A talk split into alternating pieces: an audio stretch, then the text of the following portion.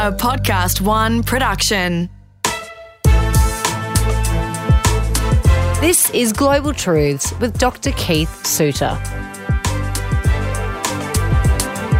Today, we've got quite a remarkable story for you, and Keith has been digging this one up. Uh, it's something that fascinates you and now me. Thank you, because you've, you've, hooked me in. In 1961, the UN Secretary General died, um, and there are all these theories about how it happened. They're like conspiracy theories, aren't they, Keith, yeah. really? But they have legs, and that's the interesting thing about it. And you are part of a group that are calling for an investigation into this. And even though it was so many moons ago, um, you think it's still a really important story to tell. Yeah, so this is the story of the um, death of Dag Hammarskjöld. So Dag Hammarskjöld was, in my view, the view of others, the best UN Secretary General that the United Nations ever had. Totally unexpected appointment. Uh, he was a Swedish aristocrat. I notice the Americans refer to him as an aristo bureaucrat. So he came out of the top drawer of Swedish society and was basically a bureaucrat, someone who was safe and sound. And yet, when he became UN Secretary General, he became transformed. And later on, after his death, we realized that he'd actually had a very rich inner life. And his book, based on his journal, Markings, became an international bestseller. And to this day, you still get people who make quotations from that book. Um, so he realized that the UN could become a major force for peace. Uh, but it would require standing up to the United States and the Soviet Union and the other dominant powers on the UN Security Council. Uh, so he was um, an inspiration to people, and he quite early on realized that the European empires were at an end, and so he said the United Nations should assist the empires to be wound up and these countries to become independent. This is even reflected in the UN building. When they put it up in the late 1940s, they expected a UN membership of about 60 countries. Now they've got a membership three times that size, so they have an accommodation crisis. But it was Dag Hammarskjöld who realised that the empire, the era of empires was coming to an end. And so he worked with the developing countries. He also invented peacekeeping. Uh, you know, people say, oh, as the, in the UN, no, as the United Nations, which go to every pretty much. Oh, they they are in most countries yeah, in the world, in many countries. Mm. So you know, people tell me because I speak a lot on UN matters. They say, "Oh, the UN needs an army." And I said, "Well, read the UN Charter; it's all there."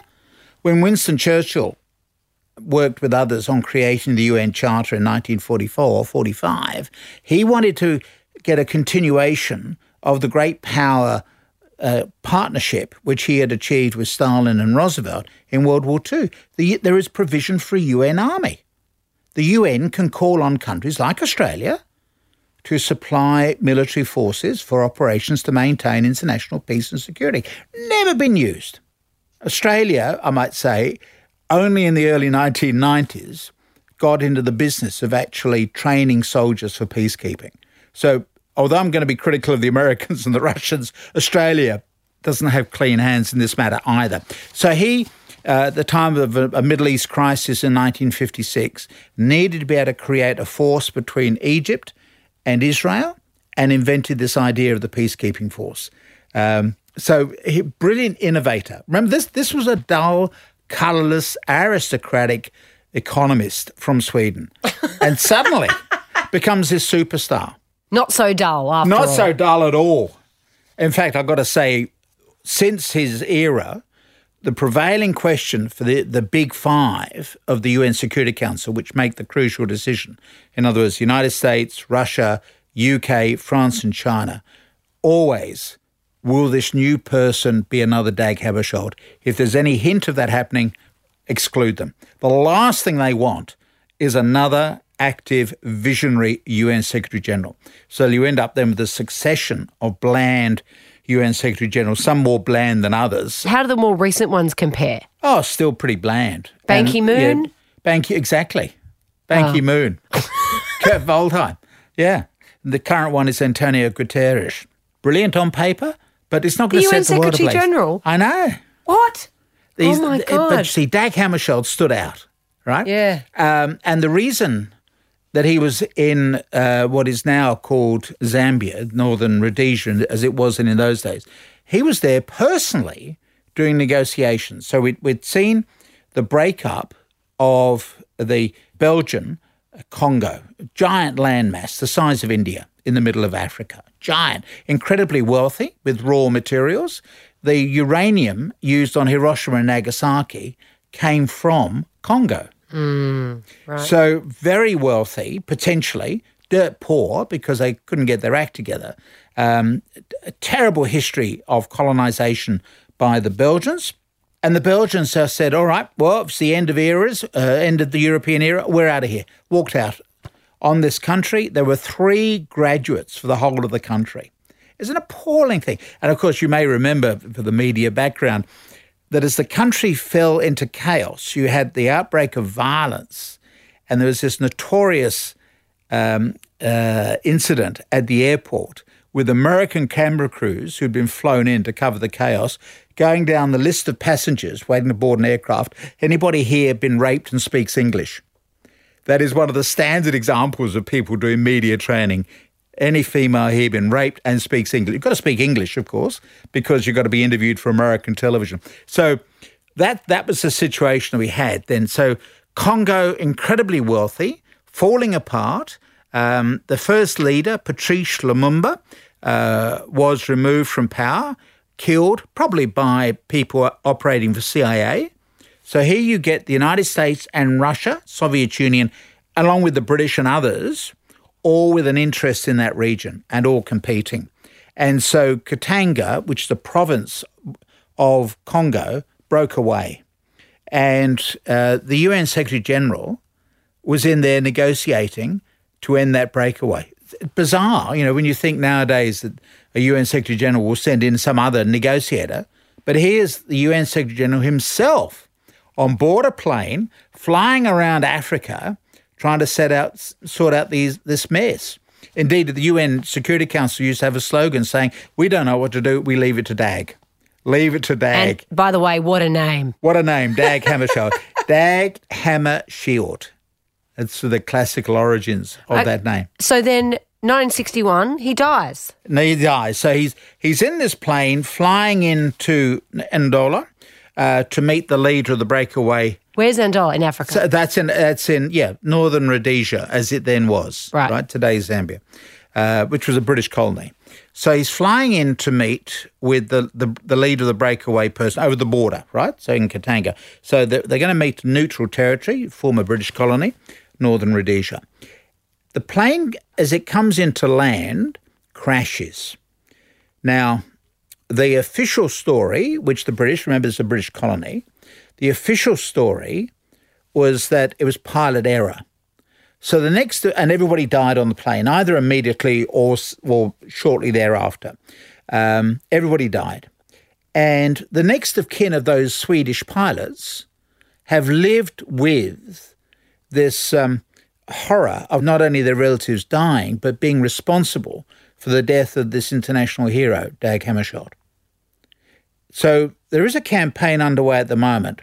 Uh, as you say, I'm one of the signatories for the campaign, which is saying we need to reopen this whole issue. Uh, so the incident took place in 1961. We need now perhaps to get access to intelligence files and to be able to review who may have been responsible. In other words, that it's probably not pilot error, which is what the British immediately said it would have been.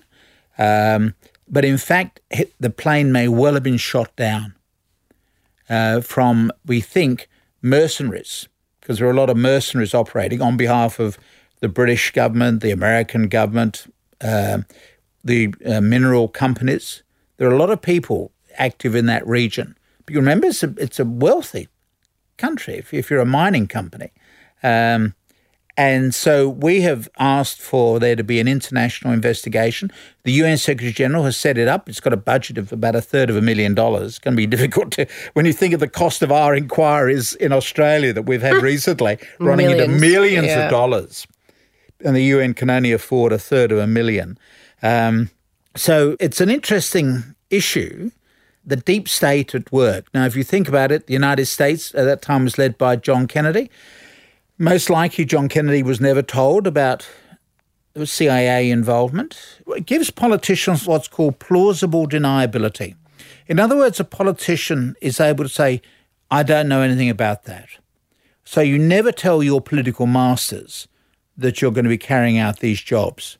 Now, of course, if it's a dictatorship, someone like Putin or whatever wouldn't be that worried because yep. he doesn't do media conferences. But in the case of the United States or Great Britain or France, these are leaders who like being in the media. It's one of the things that attracts them to politics. Um, it's show business for ugly people.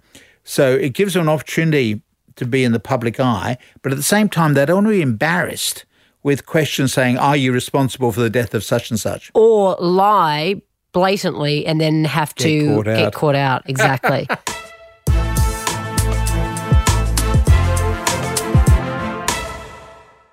This is Global Truths with Dr. Keith Suter. We're talking about the, well, it was the death of the UN Secretary General, the United Nations Secretary General, Dag.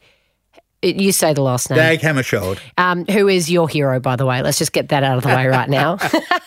and that was in 1961. It was so long ago, but there has been a recent call for an investigation, another investigation into his death because he died in a plane crash. But there is a group of people that believe that this was nowhere near just a simple plane crash. It was possibly shot down by the CIA or other mercenaries that were operating in Rhodesia at the time, which is um, Zambia now. Yeah. Did I get that right, Keith? That's right. All yep. that right? Oh, that's all right. Yep. So, what's the evidence, though? Why has it come up now? And obviously, it would have been investigated then. So, why go back to it? It was very hastily investigated, and the pilots were blamed. So, they, these were experienced Swedish pilots uh, on a, a, good quality DC 6 aircraft, um, but they got blamed for it. But if you, when you actually go over the crash site, it's a level playing level playing field, so to speak. You know, it's not as though you're landing in mountainous territory. It's very hard to imagine how a pilot, these are experienced pilots, how they would make a mistake coming into land. The British investigation or the first investigation just simply said, "Oh well, clearly pilot's error." Um, obviously, people wanted to move on to other issues. Um, but there have been some people who've always been suspicious about Dag Hammarskjöld's murder or death. And so those suspicions have never really gone away. And in recent years, we've had um, a publication of a very interesting book by a British academic who has looked into this, and she thinks it might be due to a mercenary. We've had some a mercenary himself has given an interview from some time ago saying. What kind of mercenary? Uh, th- this was a Belgian who coincidentally had been decorated in Britain in World War II. So he had close links with the British. So although he was seen as Belgian, he actually had very good connections with the British. Right. That again adds to the suspicion, right? So he may, in fact, uh, in an interview that he did, which appeared in a, a British newspaper, he actually talks about you know, the fact that well, nobody told me who was in the plane. My job was simply to shoot it down. That's what that's what we do. So, wouldn't there be evidence of if a plane was shot down? Well, part of the problem is the haste with which people looked at the plane wreck. Now, of course, generally speaking, if you have a plane crash in Australia, you have a very systematic investigation of it. Even the um, Malaysian airline plane that came down in eastern Ukraine uh, that has now been reassembled, and they've been able to find out how that was brought down. Um, but that forensic science then was much more primitive than it is today. So there's probably nothing at the crash site now that you could dig up, uh, but there may be records. In the back of my mind, I just don't think we'll be very successful with this investigation because if the intelligence agencies are involved, they would have put the key documents through the shredder. Of course they would have. Exactly. The intelligence agencies. well, so they would have destroyed their own documents. Okay, so let's go back now again to the motive. So why would the CIA or the British, for that matter, care about DAG? Well, because Congo and the breakaway region of Katanga were caught up in this area of the Cold War. So Patrice Lumumba, who was bumped off by people operating for CIA, right? No one's doubting that now. Um, so he was um, actually expressing sympathy for having support from the Soviet Union. So suddenly the Americans realized if they weren't careful, the Soviets were going to get, get a toehold in Africa. So, if you like, Dag Hammarskjöld was a victim of the deep state in a number of countries. Not political decisions, politicians were not necessarily involved, but the deep state, the intelligence agencies, the financial interests. They were the ones that would have worked together to bring the plane down. And of course, part of the UN investigation is calling on governments to see if they've got any key documents from this period. In other words, go back over your old files. The British, South African, and American governments are not releasing documents. Now, what I find fascinating is in the case of South Africa, right? This in those days it was an apartheid government. Mm. Now we've got black rule, but the deep state still operates. They're not going to be releasing the documents. So we've only heard about deep state in relation to America. You know, every country has a deep state, including here in Australia. Really? Oh, absolutely. So what's the definition then of a deep so state? So the deep state are the people who run the country but don't stand for election. So uh, this is a bit of a tangent, but Australia, according to the BBC, is a democratic coup capital of the Western world because of the speed with which we turn over prime ministers and get rid of them. Mm. On the other hand, The Economist magazine calls Australia the wonder down under. Australia has had 27 consecutive years of economic growth. Um, it's the longest period of economic growth in the history of the Western world. So Australia has done phenomenally well. Mm. And the reason for that is a good deep state. Financial institutions, Reserve Bank, public servants, so that politicians can come and go, they can knife each other in the back. So what? The deep state keeps this country afloat and has done brilliantly for 27 years. That's fascinating, Keith. I never knew. I mean, I've heard it thrown around that term so much, but well, uh, yeah, that I think we need probably a, a, separate talk on the deep state, sometimes called the invisible government. That was an old American phrase. President Trump is the one who's brought deep state back in as a he loves standard expression. he likes to throw Which that helps around. to explain for him why things go badly. Remember, he said America was going to pull out of Syria. And in recent weeks, we've had both his defense secretary and his national security advisor going around the Middle East, in effect saying, ignore what the president said. We are not getting out of Syria. That's the deep state at work. Do you reckon they will get out of Syria, though? No. The deep state wants America to remain. Yeah, it does seem like a big, silly thing to say, but surely now they need to have. Like, but he was honouring an election commitment. America yeah, but, has been a failure in Syria. But isn't there going to be like news stories about the fact they're still in Syria? I think the media will soon forget that. Yeah, right. And they will just say, that's the power of the deep state. And we see with Dag Hammarskjöld an example of the deep state working together to get rid of this idealistic, energetic, visionary UN Secretary General. And they replaced him with a Buddhist who never caused anybody any problems. U Thant. another good name, though. Yeah, another a decent fellow. Where was he from? Oh, um, Burma. Oh. A yeah. Burmese was the UN Secretary General, General after Dag Hammarskjöld, yeah. But obviously not your favourite. No, none of them are, except for Dag Hammarskjöld. Still, so do you think this will happen? Will they find? Will they? Will they launch? well, the investi- investigation is going to continue. I've noticed that um, at the film festival, the Sundance Film Festival, there is a movie called Cold Case Hammarskjöld, which is being shown by Mads Brugger, a Danish journalist. And so you've got people who are trying to keep this issue alive. So it is interesting. It's not going to go away. That'll probably be an interesting watch, you know. It's going to be a very interesting movie to watch. So it's called Cold Case Hammarskjöld. Uh, no idea when it's going to be released in Australia. All right, well, we're going to watch this space, Keith. Thank you. This has been Global Truths with Dr. Keith Suter. It's recorded in the studios of Podcast One. Producer is me, Kate Mack. Production assistance by Liv Proud. Audio production by Darcy Thompson. And for more episodes, head to podcastone.com.au or download the Podcast One app.